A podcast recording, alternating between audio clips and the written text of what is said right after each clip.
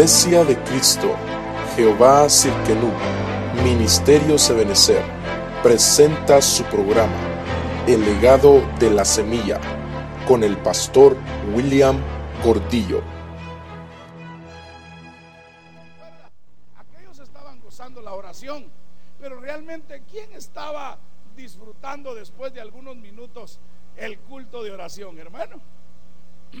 Usted se acuerda de la historia de Hechos capítulo 3 que dice la Biblia que pusieron a un cojo en el templo de la hermosa y viene Pedro y Juan y le dicen no tenemos ni oro ni plata ni lo que, lo que tenemos te damos y recibe y en el nombre de Jesús se paró y entró y dice que entró al templo a la hora de la oración saltando, alabando a Dios. Usted se imagina cómo estaban los que estaban orando en caos. ¿Qué pasaría si estamos a las 5 de la mañana como venimos a orar? Y de repente alguien empieza a saltar. ¿Cómo se sentiría usted? Bueno, si estamos en el culto de oración, pues, y de repente alguien empieza, ¡me sanó! Y saltando y brincando, ¿cómo se hubiera visto? Raro, pero ¿quién estaba en el avivamiento? Él. Los demás estaban, hermano, con su rutina de todos los días de las nueve de la mañana. Entonces, ¿por qué le digo esto? Porque cuando vino a mi pensamiento esto, Dios me habló, yo me hinqué y le dije, Señor, de veras tiene razón, estamos en una casa linda, en una casa preciosa. Hoy me llamó un ministro y me dijo, hermano, yo quiero ir allá a, Chicago de nuevo, pero tengo la agenda súper llena, pero en enero yo voy, me dijo. Entonces yo le dije, bueno, déjame ver porque en enero todavía no lo tengo planificado. Pero se oye en el corazón de los ministros y se oye en el corazón de la gente el anhelo de querer venir a bendecirlo. Usted es un pueblo bendecido. Usted es un pueblo que Dios lo ama extraordinariamente porque Dios se trae desde tierras lejanas camellos jóvenes, camellos viejitos que quieren venir a bendecirlo. Entonces yo le decía, Señor, ¿y entonces qué?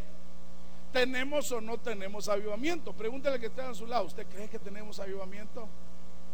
Estamos en un ministerio de avivamiento.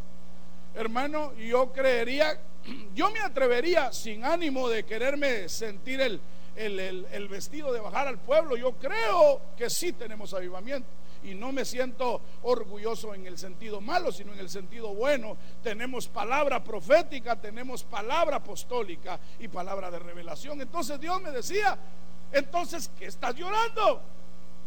Disfruta tu avivamiento. Disfruta el avivamiento que Dios te estoy dando, porque lo que te estoy dando es el principio de hacia dónde te llevo. Porque es Dios, si usted se da cuenta, uno de los mensajes que el apóstol Sergio vino a predicar fue un reinicio. ¿Se acuerda? Y hacía yo tres días que yo le acababa de predicar a usted un nuevo principio. ¿Se acuerda? Y que le dimos un eh, setup y usted lo tuve que volver a restar usted empezó, algunos están todavía trabados. Hay que llegarlos, desconectarlos, quitarles la batería y volverles a poner la batería para que se... Usted ha visto, ¿verdad? Cuando se traba el teléfono, hay que quitarle la batería y volvérsela a poner. Entonces yo quiero venir a enseñarle hoy a usted la siguiente dimensión que Dios quiere para mi vida y para la vida suya. Porque si Dios lo quiere para mí, lo quiere para usted. Yo le decía, Señor, ¿por qué todavía no hemos podido hacer el CD? ¿Por qué todavía no hemos podido hacer aquello? Porque ya viene el tiempo. El Señor me hablaba de un tiempo. Entonces yo quiero enseñarle a usted que hay tiempo cronos y hay tiempo kairos. El tiempo cronos es un tiempo que mide los años de la humanidad. Pero el tiempo kairos es un tiempo oportunidad que Dios nos está dando para restablecer cosas que estaban desordenadas. Es un tiempo kairos para volver a poner en su lugar ciertas cosas que el diablo había querido destruir. Ahora viene Dios y le da la oportunidad de un tiempo kairos de ponerlas en su lugar. ¿Alguna vez eh, pasó un terremoto? ¿Sí? ¿Cuántos? ¿Alguno pasó en 1985 el terremoto de México? ¿Lo pasaron? ¿Estuvo grueso? Terrible. 76 en Guatemala. ¿Se acuerda? Todavía no había nacido, ¿verdad? Pero, hermano, tuvieron serias las cosas. Pero lo que le quiero decir es que después del terremoto, todo se cayó. Creo que ustedes no habían nacido en Guatemala, todavía no, aquí estamos puros viejitos, pero la cosa es de que se cayeron las cosas. Después del terremoto hubo que empezar a ordenar. Déjeme decirle que Dios está queriendo ordenarnos el ministerio. ¿Está usted listo para eso? Entonces posiblemente está pasando terremotos, está pasando tribulaciones, pero ya va a terminar, hermano, mire, año de conquista cuando lo proclamaron. Yo dije, híjole, año de conquista, cuando yo lo oí, dije yo, este año va a ser de darnos sacatos con el enemigo. Va a ser de, de la última poda. Oiga, óigalo bien, así me dijo, va a ser la última poda en el año de la conquista. Y va a empezar el nuevo reciclaje de nueva generación de pueblo que ama mi presencia. Por eso es de que posiblemente usted voltea a ver al que está a su lado y dice, ¿y ella cuándo empezó? Pregúntele al que está a su lado, ¿cuándo empezaste a venir a la iglesia? Y ahí va a ver que dos, tres años. Dos, tres meses. Entonces cuando yo me voy a la Biblia, yo me di cuenta que el pueblo de Israel vivió un avivamiento. Pero me puse a ver un poquito más a fondo. Yo tenía, tengo la necesidad de encontrar a alguien que esté enamorado viviendo un avivamiento. Porque alguien enamorado viviendo un avivamiento ya la hizo. Porque dice la Biblia que el amor cubre multitud de faltas. El amor nos hace ciegos. Y como dijo alguien, el matrimonio nos devuelve la vista, ¿verdad? Pero no es así.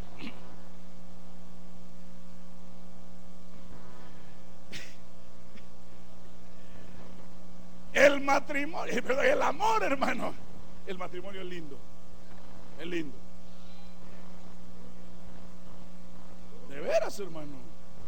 Solteros no saben de lo que se están perdiendo. Está precioso estar casado, ¿verdad? Ok, pero no ese es el tema.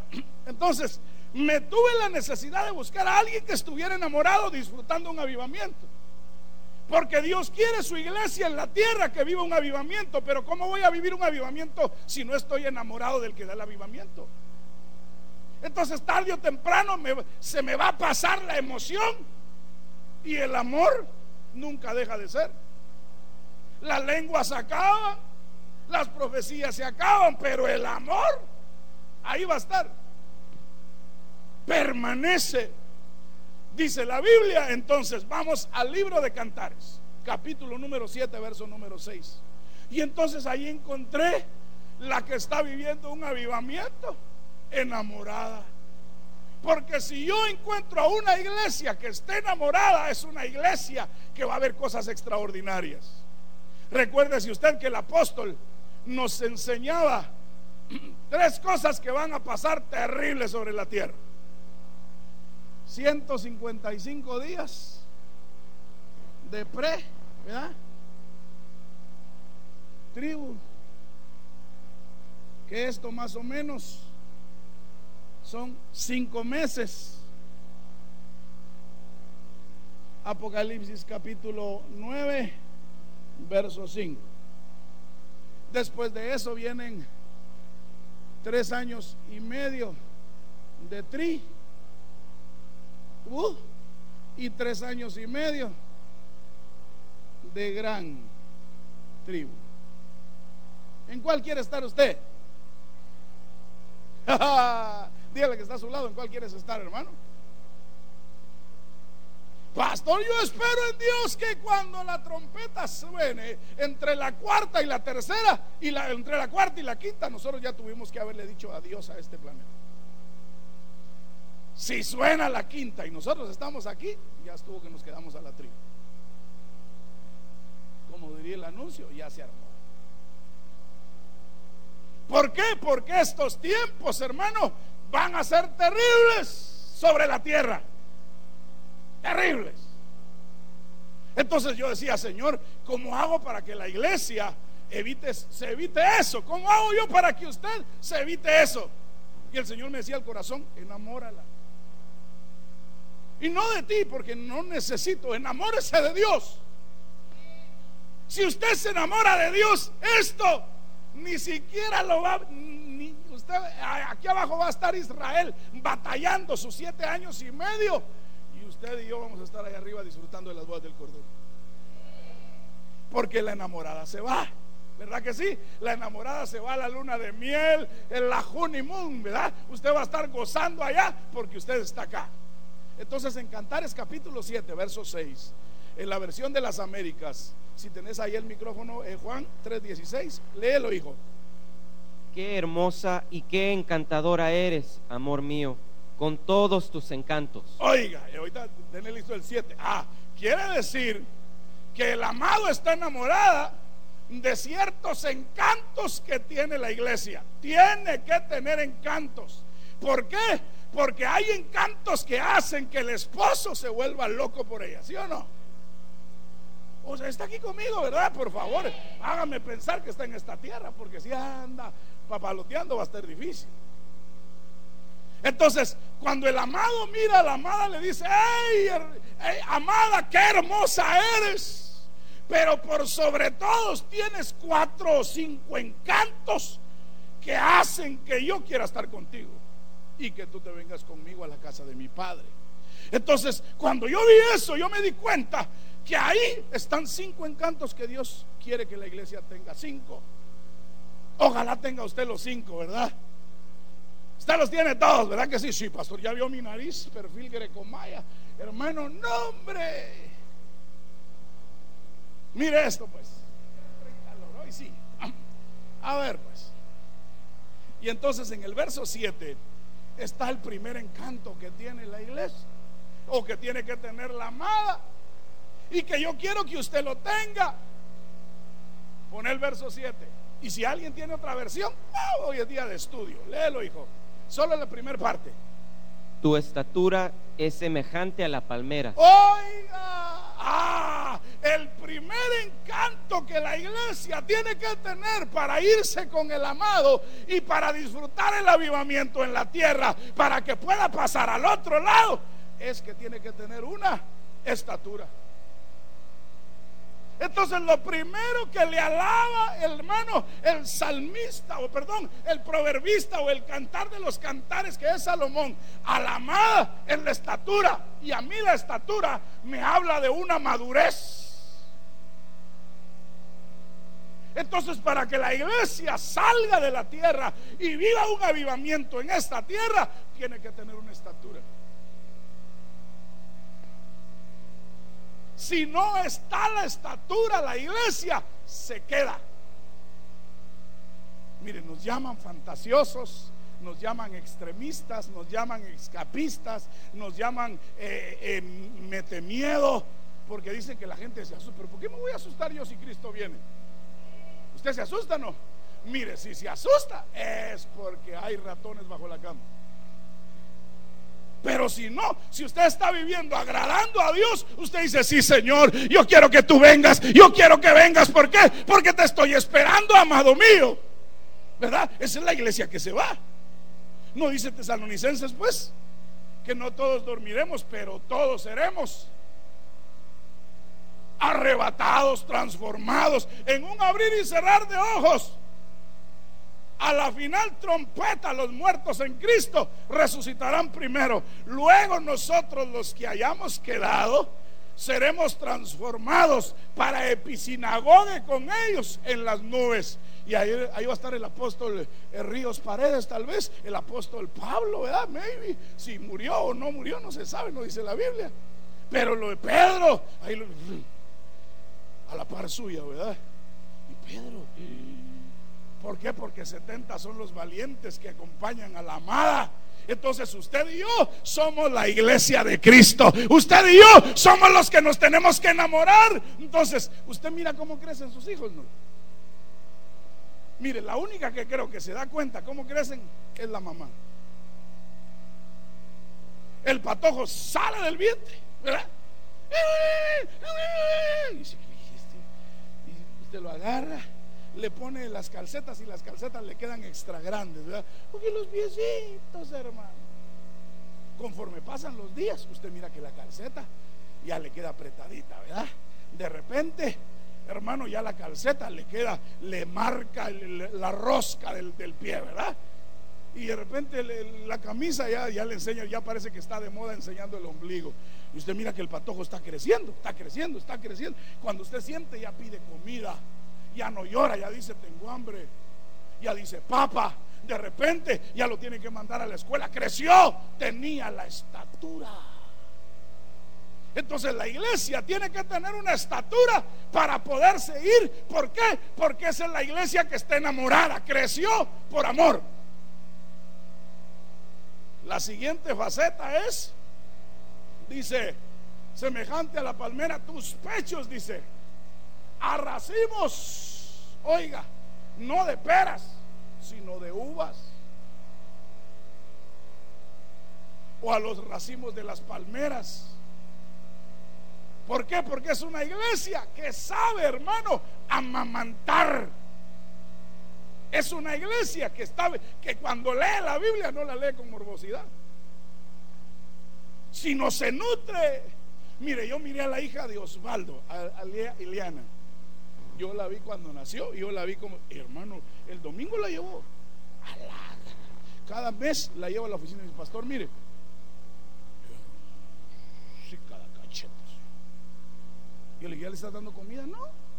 Only breast, eh, breast, breast milk. ¿Verdad? Entonces, la iglesia que se deja amamantar es una iglesia que crece porque está tomando del pecho ministerial para crecer. Porque déjeme decirle que para que usted, hermano, sea parte de esa iglesia, el ministro lo tuvo que dar a luz y se lo puedo probar con la Biblia. Vamos a Gálatas capítulo 3, verso 19. Entonces, la iglesia que está enamorada, ¡ay! es una iglesia que disfruta el avivamiento. ¿Usted disfrutó su noviazgo? A ver, ¿alguna ah, disfrutó su noviazgo?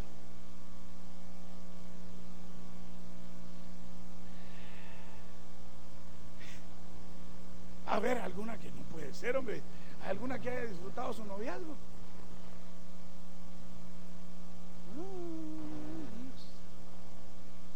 Es que pastor, él estaba aquí o allá y entonces, hermano, mire, disfrutar la faceta que tenemos que estar disfrutando ahorita es la faceta de novia. Si no somos la novia de Cristo, pues ahorita de estar escribiendo el nombre en el cuaderno, ¿verdad? Por todos lados, las hojitas de los árboles, Charlie y Pam, ¿verdad? Pam y Charlie, por todos lados, ¿verdad? Se va a comer una, sopa de letras y, y Charlie y Pam. Se va al maguey y empieza a grabar la penca de un hermano, está enamorado. Uno enamorado, hermano. Ve estrellas en todos lados. La iglesia que está viviendo, hermano, ama la palabra. Lee las cartas del amado. Usted quiere, mire, eh, ¿te ha mandado alguna vez algún papelito que diga Charlie, tu bigote es cual? Eh, ¿Te ha dado alguna, sí, una cartita? ¿Y dónde la tenés tirada en la calle? No, ¿verdad que no? Imagino que bajo la almohada y tal. ¿Una foto de ella tenés? toda llena de babas. Porque cuando uno está enamorado, uno disfruta, hermano. Uno se deja amamantar, uno deja que la vida espiritual se desarrolle en uno. El problema es que la iglesia, en la actualidad, yo me atrevería a decir que el 90% de la iglesia no está disfrutando su avivamiento. Porque ven el avivamiento de otro lado. Porque hermano, uno a veces se pone a ver y dice, wow, Señor, qué gloria, qué bendición, Señor. ¿Cuándo nos vas a dar eso?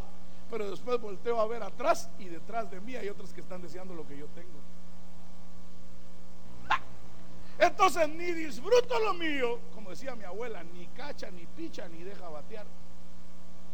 Tenía razón porque por estar deseando lo de otros, no estoy disfrutando lo mío. Entonces Dios espera que yo disfrute los talentos que tengo en la casa, que disfrute las gracias que Él me ha dado, los regalos que Él me ha dado, porque cada uno de ellos son un regalo. Usted es un regalo. Mire, yo ayer miré a los corderitos y yo me daba una gozada, hermano. Decía, Señor, aquí nos tienen maestros maestras. Y miren con qué tranquilidad, hermano. Y preguntas, dijo, ¡ja! Y yo, ya, ya, échese las pantas, ¿qué, qué, quiere?